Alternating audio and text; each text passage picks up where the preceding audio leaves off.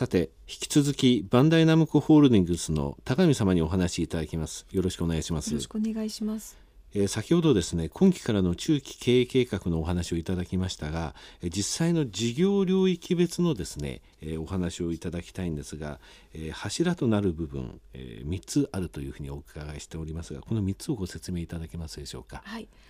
我々バンダイナムコグループではトイホビーコンテンツアミューズメント施設の3つの事業を展開しています。トイホビーコンテンツアミューズメント施設ですね、はい、それぞれについてリスナーの方に一言で説明されるとしたら、えー、トイホビーというのは、えー、いわゆる玩具おもちゃ、とい。うことでよろしいでしょうか、はい、えー、コンテンツという部分はどうでしょうか？コンテンツは家庭用のゲームソフト業務用のゲーム機そして最近ではソーシャルゲームですとか映像パッケージソフトなどの、えー、展開をしております。そうですね。このコンテンツこのソーシャルゲームなんですが、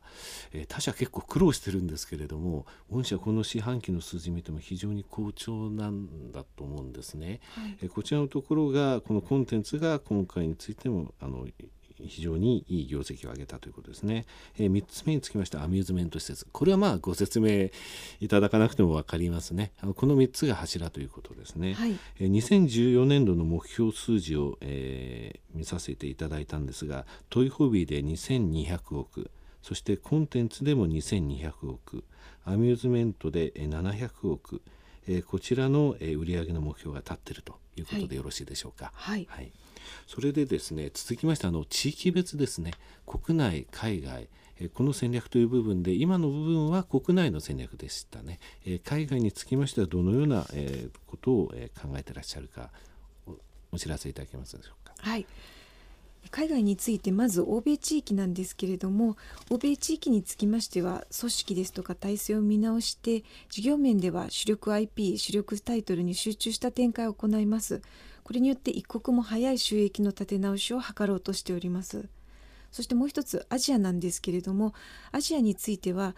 えー、新しい地域事業の柱として、これから成長させていこうということで取り組んでいます。日本と思考が似ていますので、えー、日本からの水平展開をしていきたいと思っております。なるほど。あのトイホビーコンテンツアミューズメント施設これがまず日本では3つ柱ですと。でトイホビーとコンテンツについては海外でももちろん、えー、展開しますと。でアミューズメント施設なんですけれどもこちらあの資料の方見させていただいたらアジアでも、えー、展開を考えてらっしゃるということなんでしょうか？そうですね今何店舗かで検証しておりまして、はい、まあ、その検証結果を踏まえてどういった戦略を今後取っていこうということを今後立てていく予定になっております。はい、なるほど。えー、中期経営計画こちらですね先ほど番組の中で申し上げましたけれども私はですね結構早い時期に到達できるんではないかというふうに思っておりますけれども期待しております。はいえー、続きましてですねレーティングのお話なんですけれども、えー、注目されていますというふうに申し上げました。御社18社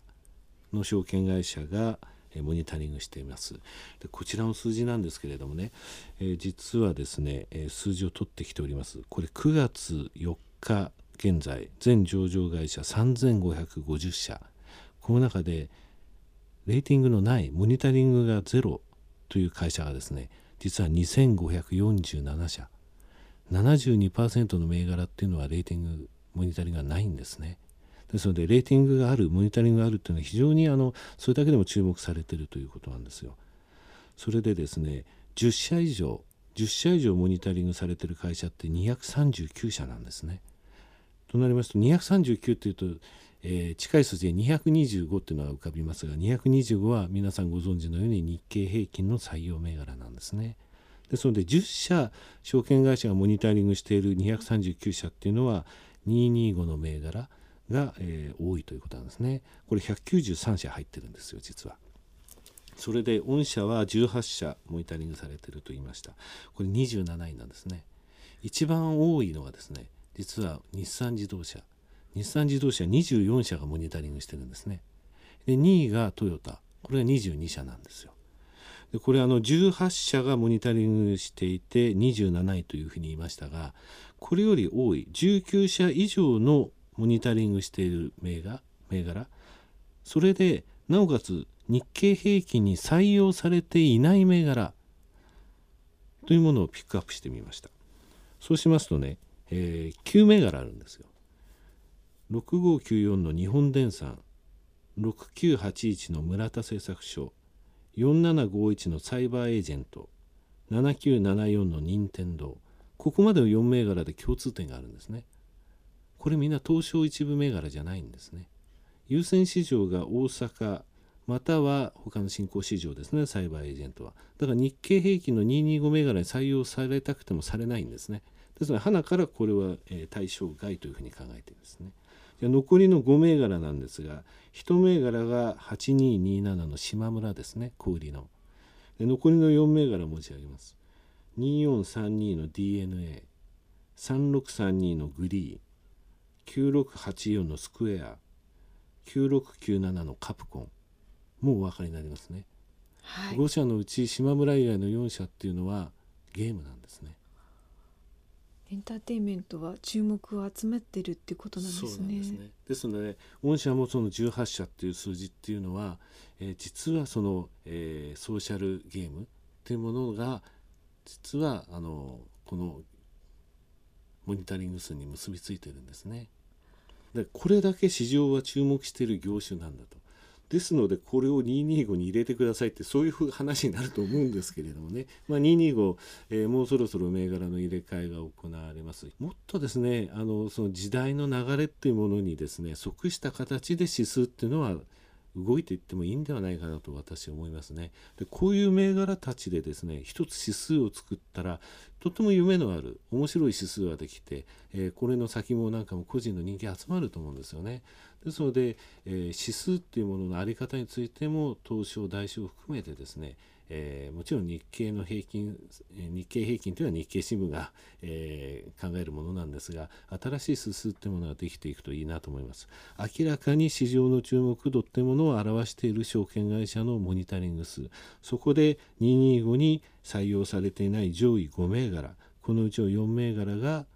ゲームそして、えー、その次の順位がバンダイナムコさん18 18社ということですね。ですので、はい、ソーシャルゲームっていうもののそのあの力っていいますかマーケットでのその注目度っていうものをもう少し、えー、きちんとですね反映する、えべき時期にもう来てるというふうに思いますね。コンプリートガチャの問題が出ました。出ましたけれどもそこのところを超えてですね今回バンダイナムコさんにつきましては上場修正情報修正という素晴らしい数字が出ましたですよね。でそれだけあのバンダイナムコさん素晴らしい数字を出したというのはそのコンプリートガチャの影響というものをちょっと、えー、コンサバティブにご覧になってて、えー、そうでもなかったというところも実はあるかなという印象は持ってるんですけれども他者につきましてもですねこの問題っていうのはある程度一過性のところで済むえ可能性というものはあると思います。え他社の数字についてもそれほど悪いえ四半期ではないというところが何社かありますので、えここの問題を超えてですね、えゲーム業界、えソーシャルゲームというもののステータスがですね、えきちんと確立していってまたそういったものがこのマーケットを活性化していってくれればなというふうに思います。えー、本日は証券コード7832東証一部上場のバンダイナムコホールディングスさんにお越しいただきました、えー、田上様どうもありがとうございました。ありがとうございました。